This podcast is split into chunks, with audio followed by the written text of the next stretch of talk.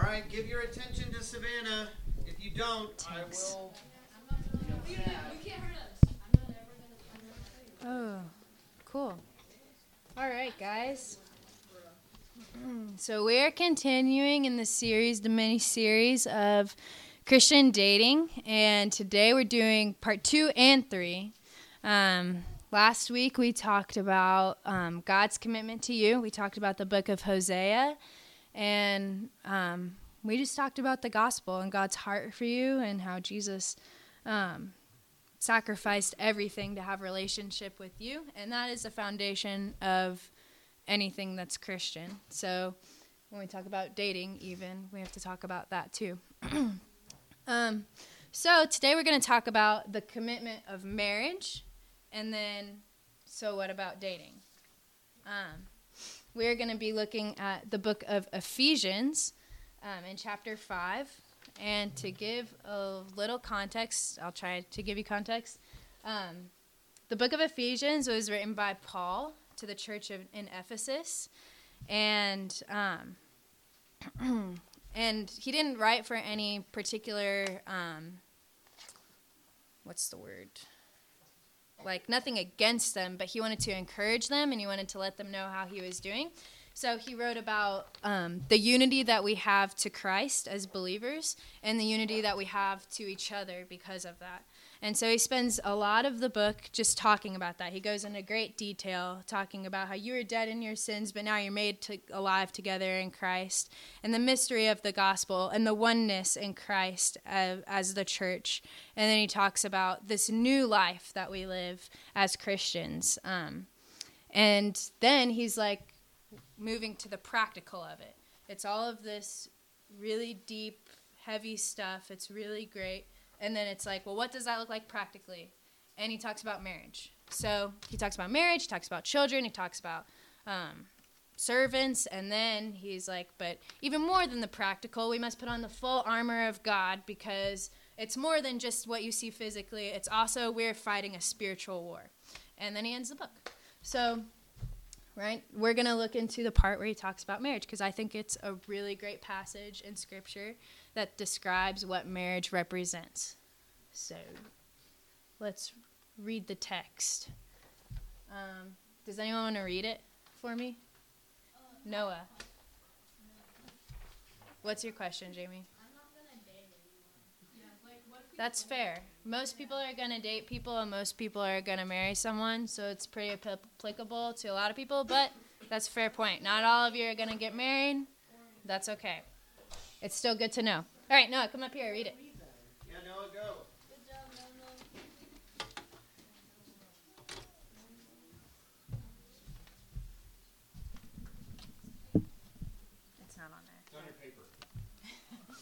Wives, submit to your own husbands as to the Lord.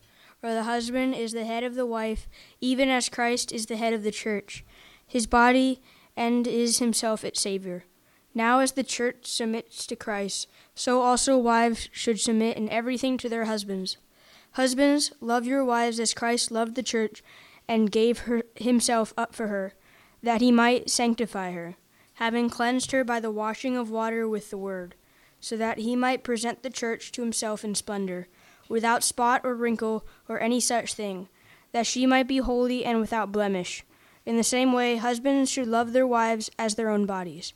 He who loves his wife loves himself, for no one ever hated his own flesh, but nourishes and cherishes it, just as Christ does the church. Because we are members of his body, therefore a man shall leave his father and mother and hold fast to his wife and the two shall become one flesh. This mystery is profound, and I am saying that it refers to Christ and the church. However, let each one of you love his wife as himself, and let the wife see that she respects her husband. Sweet. Okay. Um, a lot of this stuff might sound offensive to you. It sounds offensive to my flesh. Um, I don't want to submit to anyone, really. And um, also, I'm sure you guys don't really want to sacrifice your life at any given moment. It's um, we have to go against a lot of our fleshly desires as Christians And so all of this is very, very countercultural. The world is going to tell you this is absolutely not what you should do. And marriage should look completely different than this if you even should get married at all. Um, so we're going to start with the beginning. It talks about women, um, women as the church or the body. Um, so it's wives submit to your own husbands as to the Lord. For the husband is the head of the wife, even as Christ is the head of the church, his body, and is himself its Savior. Now, as the church submits to Christ, so also wives should submit in everything to their husbands. So it says the word submit three times in there. So obviously, something's important about the word submit for wives. So when you look up submission on Google, the first thing that comes up is this it says the action or fact of accepting or yielding to a superior force or to the will or the authority of another person. Yikes. Doesn't that make you kind of cringe? Yeah. yeah. It, it definitely, when I read that, I cringed. And I was like, that sounds like the last thing that I want to do. Um, but this is exactly what we see in the life of Jesus. And Jesus was in submission to the Father, right? Um, he says that he only did what God told him to do. Like anything he said was only what the Father was saying. Um, so we see that Jesus sacrificially submitted to the will of the Father. In the same way, the church sacrificially submits to God. We have to, as Christians, the church is all Christians all of us have to die to ourselves to live for Christ, right? So we have to sacrifice all of our desires, all of our wants, every single thing in order to live with Christ. Um, and then, in the same way, wives get to sacrificially submit to their husbands. And so that means we have to, as women, you have to die to yourself and you have to submit to your husband as if you were submitting to Jesus himself. Um, and that's really heavy, and that's that's really hard to understand in the practical day to day. And I'm really bad at it, um, and I'm sure all wives can say the same. Um, moving on to oh wait, I had a quote. So, Caleb and Claire, when me and Gus were engaged, made us read this book. It's really good. It's by Tim and Kathy Keller. It's about marriage. And Kathy Keller, the wife, wrote a chapter about marriage and about gender roles. And she says this about women. It says both women and men get to play the Jesus role in marriage. Jesus in his sacrificial authority, Jesus in his sacrificial submission. By accepting our gender roles and operating within them, we are able to demonstrate to the world concepts that are so counterintuitive as to be completely unintelligible unless they are lived out by men and women in Christian marriages. Which is basically saying, like, what non Christians do you know who are doing this? Probably none. What Christian women do you know who are doing this? Probably little. um, but this is a standard that God calls us to, and it's for a reason. So, moving on to men. It says, Men as Jesus. So, verse 25 through 30, it says, Husbands, love your wives as Christ loved the church and gave himself up for her, that he might sanctify her, having cleansed her by the washing of water with the word, so that he might present the church to himself in splendor, without spot or wrinkle or any such thing, that she might be holy and without blemish. In the same way, husbands should love their wives as their own bodies. He who loves his wife loves himself. For no one ever hated his own flesh, but nourishes and cherishes it, just as Christ does the church, because we are members of his body. So, what the passage is saying is that husbands should be nurturers and cherishers. See, the whole women being submissive thing could be kind of scary if you're like, well, what if my husband tells me to do some crazy sinful thing. And it's like, well, in the same way, like there's a high call on men too. And you have to nourish and cherish your wife the same way that you do your own body. You feed yourself every day, three times a day probably. Um, and it's the same thing. You have to provide and sacrifice for your wife. Um, so sanctification comes through love. It says up there it says that he might sanctify her, having cleansed her by the washing of water with the word. Talking about Jesus in the church. It says, So sanctification comes through love. Jesus convicts as a gentleman, and so husbands should love gently, not powerfully.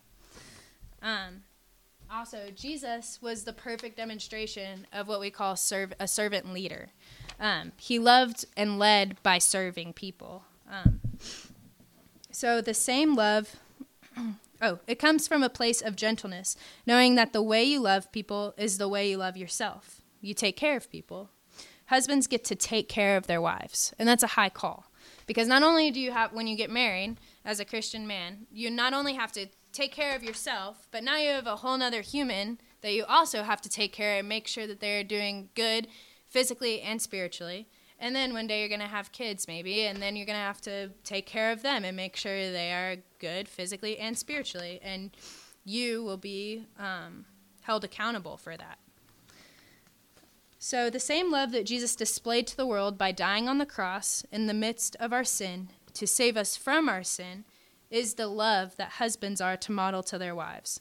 This kind of love is supposed to sacrifice and lead well. He should lead as Jesus is leading the marriage. Okay. So then it ends with just bringing it all back around. And it says, marriage pictures the gospel. So, verse 31 starts saying, Therefore, a man shall leave his father and mother and hold fast to his wife and the two shall become one flesh. This mystery is profound, and I am saying that it refers to Christ and the church. However, let each one of you love his wife as himself, and let the wife see that she respects her husband. So, like I was saying, the whole book of Ephesians is talking about this huge mystery of the gospel and oneness to Christ and oneness to each other. And then it's like, well, here's the practical. And this is exactly how we get to put our faith into practice in the physical realm. Is we get to get married to each other and we and the whole point of it is so that we can display the gospel. So we can show Jesus to the entire world. It's not about your feelings and it's not about what you can gain from another person. It's what can you give and what can you give to the world from your from your marriage. Um, marriage is not only putting your faith into practice, but it's God' gift to us to be able to know Him more personally in a more tangible way. Because marriage is probably the most tangible way to know the gospel here on earth or having children. Um, but so I can just say from being married the past almost year, I feel like I've learned more about God, about how sinful I am and how holy God is through my marriage. And um, I've learned so much about the character of Jesus by the way that um, Gus sacrifices for me and loves me and gives me grace. Um, another meaning of marriage quote. It's talking about the great secret of marriage. What is marriage all about? It says, "But what is the great the secret of marriage? Paul immediately adds, I am talking about Christ and the church, referring to what he said earlier in verse 25 Husbands, love your wives, just as Christ loved the church and gave himself up for her. In short, the secret is not simply the fact of marriage per se, it is the message that what husbands should do for their wives is what Jesus did to bring us into union with himself. And what was that? Jesus gave himself up for us. Jesus the Son, though equal with the Father, gave up his glory, and took on our human nature. But further, he willingly went to the cross and paid the penalty for our sins, removing our guilt and condemnation, so that we could be united with him and take on his nature. He gave up his glory and power and became a servant. He died to his own interest and looked to our needs and looked to our needs and interests instead. Jesus' sacrificial service to us has brought us into a deep union with him and he with us. And that, Paul says, is the key not only to understanding marriage, but to living it. That is why he is able to tie the original statement, statement about marriage in Genesis 2 to Jesus and the church. As one commentator put it, Paul saw that when God designed the original marriage, he already had Christ and the church in mind. This is one of God's great purposes in marriage to picture the relationship between Christ and his redeemed people forever. So, it can kind of sound like a broken record coming to church every week all the time. It's like I come here and all I hear about is Jesus dying on the cross for my sins and how I can have a relationship with him. And that's the whole point. Every time that's what we want to present you with because at any given moment that's that's totally available to you right now. You don't have to wait and you don't have to be put together or sinless to be able to come to Jesus, but Jesus already loves you and died for you where you're at in your sin.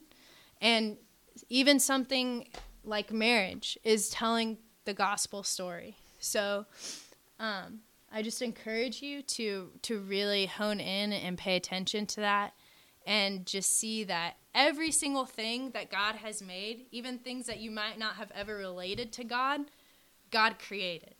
And and so something like marriage, something we all desire, maybe not all of us, but most of us desire.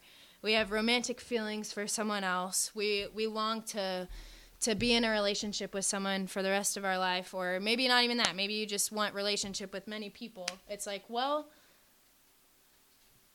God created that desire in you, and He wants to show you that it's a good desire, and this is the way that He intended it to be. Um, so, all of that can sound kind of daunting, right? It's like, well, I'm 15 and I can't get married anytime soon. Um, so, what does this have to do with me right now? Well, I'm obviously not unaware of the fact that you can't, you, in our culture today, we don't just go from single to married, there's stuff in between there. Um, so, we're going to talk about dating. So, what does this mean for dating? And I have a quick story time for you. Another love story. Okay. so, I'm going to tell you the story of Gus and I in a, in a, in a very in a very summarized way, okay? Um, so I'm telling you this, I want to preface with I know that even at 12, you have these feelings. I wasn't 12 that long ago. Um, you have romantic feelings for other people. Um, and I know that God God can bring people together very very young. And so I don't want to just put down dating and I don't want to say like, "Oh, well you just shouldn't date." Because it's not realistic and that's not how our culture works and you're probably going to date. And so I want to equip you with um, maybe a godly way to look at it and um, what it could be for you, even at a young age. So, when I was 15, um, I I met Gus, and Gus was 17. And from the moment that I met him, obviously I had like those initial thoughts of like, oh my gosh, he's so cute, and you know, like, and he's funny, but but the more like I put myself around him, it was like instantly, it was like a crush that I literally had never had in my life before because it was like I'm so attracted to his character. Like I'm so attracted to the way that he is exemplifying Jesus to the people around him. Like he was literally being so intentional to have conversations with every single person that walked through the door. We were in marching band together. So and so um like everyone in the band though he was talking to he was giving high five he was asking what their name was he was like smiling talking to him and i was like dude i want to be like that and so the more i got to know him it was more than just like a a typical teenager crush it was it was just something deeper than that and i had never experienced that before i literally wrote down in my diary at 15 years old I want to marry Gus. and and I probably had had like three conversations with him. Um, so, did you blush of course. Look at me right now. yeah. Okay. Um, so, long story short, we ended up dating, and uh, I was 16 then. He was 18, and we dated for a while, and that was his senior year. So he graduated, and then he came up here to go to Western, and um, so we were long distance dating. And when he moved up here, I really just felt like even at the age of 16, it was just just seeking the Lord. I'm just trying to encourage you guys. Like this could be you too. Um, the Lord put on my heart to to break up with him because he wasn't he wasn't doing what we're about to talk about. He wasn't he wasn't loving Jesus first. He wasn't leading me to Jesus like he once had. Um, he just wasn't really in the right stage to be in a committed relationship. So obviously, like I wrote down at the age of 15 in my diary, like I want to marry Gus Dufresne. And so when I felt like the Lord was telling me that, I was like, yeah, whatever. Like you, I'm I'm supposed to marry him. Like there's no way I'm supposed to break up with him. And so after like 2 months, I just felt like the Lord was gently just like putting it on my heart time and time again like, no, you need to break up with him. And so pro- literally one of the hardest things I think I've ever done in my life was I had to break up with Gus and we were broken up for I don't know, a year and a half, almost 2 years. And I was just praying for him the whole time. And looking back, I can see that the Lord did that on purpose because we were so immature and still immature, but the Lord had a lot of work to do in us before He wanted to bring us back together individually, before we came together as one. So, in that time, I grew so much in my relationship with Jesus, and I was just continually praying for Gus. And at the end of that year, he um, turned back to God, and his life completely changed. And so, even then, though, like we didn't get back together, it still took like a year. And um, and so trying to put it all together. So after like a year, we both felt like the Lord had given peace for us to pursue each other again. And so, lo and behold, that's my husband. Yeah, yeah. cool. So, so even though you're not at the legal age to get married, you're still probably dating, thinking about dating, you have a crush, or you just walk around and you're like, he's cute. That guy is cute. I wish I could date him. Um, you know, you're probably like, you got those kinds of thoughts going on. I get it. Um, so, all of that, I just, this is some advice that I thought would be helpful helpful for you guys if you do love the Lord and you're looking for a godly relationship. Um, these are some things I thought that you could ask yourself, dating questions to ask yourself before you get into a relationship with someone. One, do they love Jesus? Two, are they bringing you closer to Jesus? Three, are you with them for more than just physical attraction? Or anything you can get from them. Like, are like okay, they're funny, but do they love Jesus? Um, are they seeking to guard your heart, mind, body, and soul? That's huge. Most teenagers are not that way. Um, and do they have the potential to become the Ephesians 5 husband or wife? And probably most importantly, have you asked God about it? Have you been intentional in prayer to ask the Lord, if he wants you in this relationship or if he wants you to text that guy or if he wants you to snapchat that girl um, have you ask the lord about it and do you feel his peace about it? And that's all the advice i could conjure up. Now on to our group questions for our small groups. There are the questions. And that's going to be it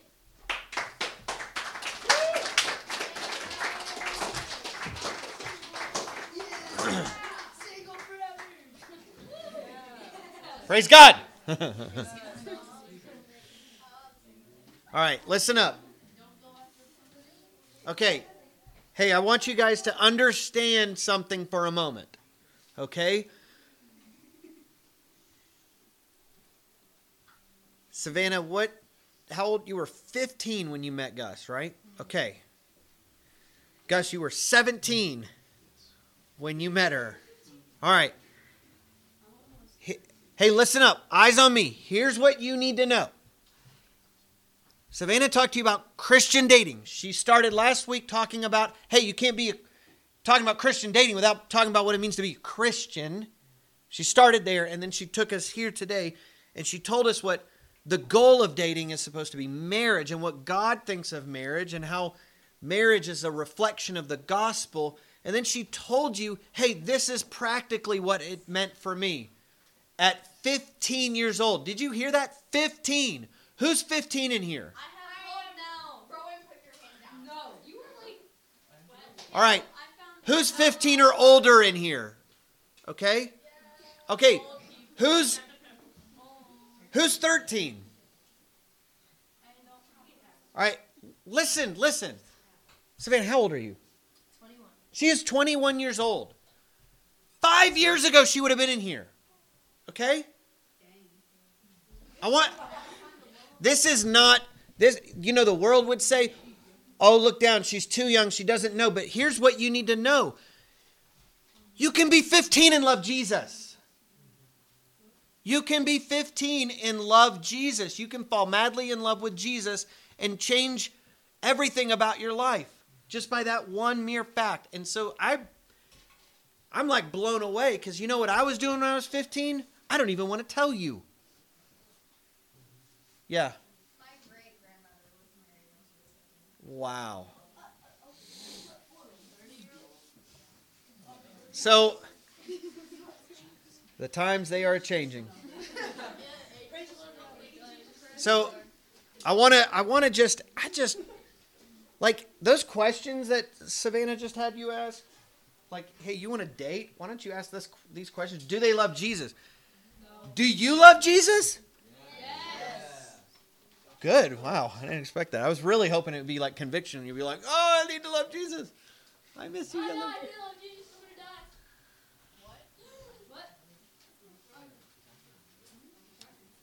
Savannah, thank you. That was awesome. All right. We're going to do this. We're going to, you got your sheets of paper? All right. Hey, do y'all have a key to the classroom? Can you unlock that? All right.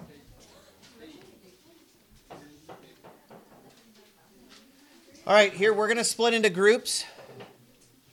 Ben and Cassie are going to take sixth graders. Okay.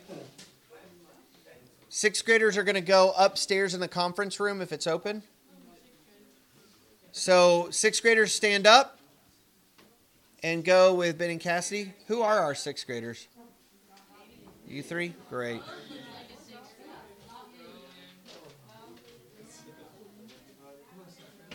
Oh, Rowan, the only boy.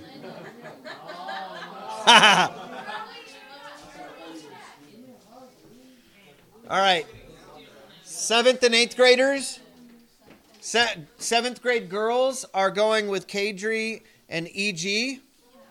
Y'all are going into that uh, classroom.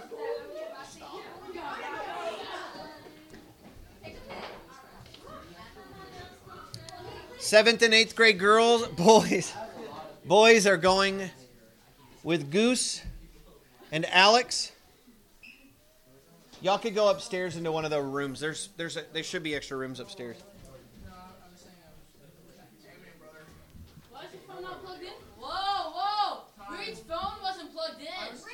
Hey, sh- hey, you guys go. Just get out of here. Seventh and eighth grade.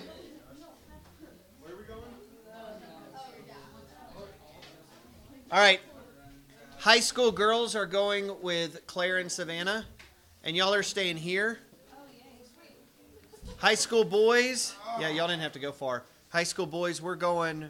You're going with me and Seth, and we're gonna go. Uh, let's check upstairs see if there's a classroom. We're done. So take ten minutes.